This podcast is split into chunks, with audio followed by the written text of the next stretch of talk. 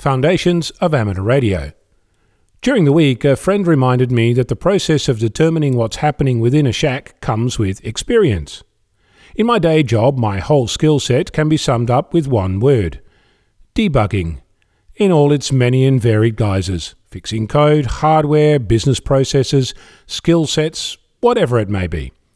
The process is pretty much figure out what's going wrong, find out what shouldn't be happening, and attempt to join the mismatch together with anything from gaffer tape to good old fashioned hard yakka.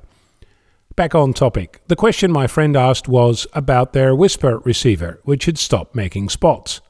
If you're not familiar, WSPR, Weak Signal Propagation Reporter, is a way of listening at specific times on specific frequencies for a signal, and when received and decoded, publishing the spotted signal on a website. Their first thought was the antenna. That's where the signal comes from. So, if that's not working, the rest fails. Pretty good first guess at figuring out what might be wrong. There is an adage somewhere, not sure of the exact wording, but it goes a little like this If you don't know where to start, start somewhere, anywhere, and go on from there.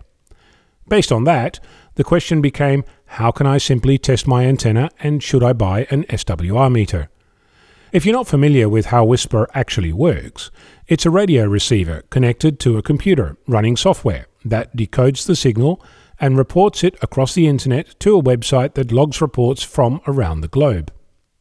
That sentence hides a level of complexity that boggles the mind if you start digging. But I'll give you a hint. It's not needed in this case. In my own experience with WSPR, my computer would crash regularly and get slower and slower.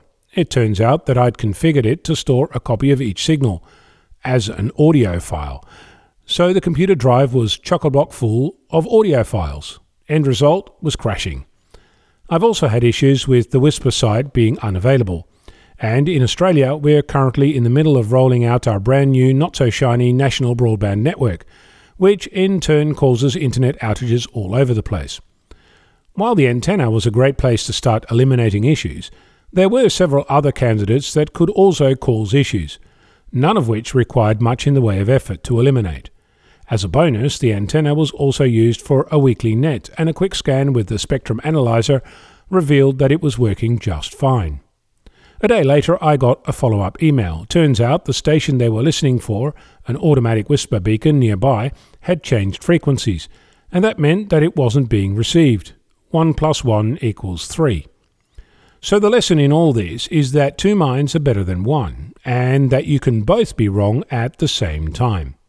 One thing I really love about amateur radio is that the problem domain is huge. You can think of amateur radio as two stations talking to each other, or you can imagine a place where there is so much variability that exploration in and of itself is the activity. Now that I've moved, I should fire up my WSPR receiver and see what gives. Which reminds me, what WSPR spots have you seen? And if you're allowed to transmit WSPR with your license, how far have you been heard? I'm Onno, Victor Kilo 6, Foxtrot, Lima, Alpha Bravo.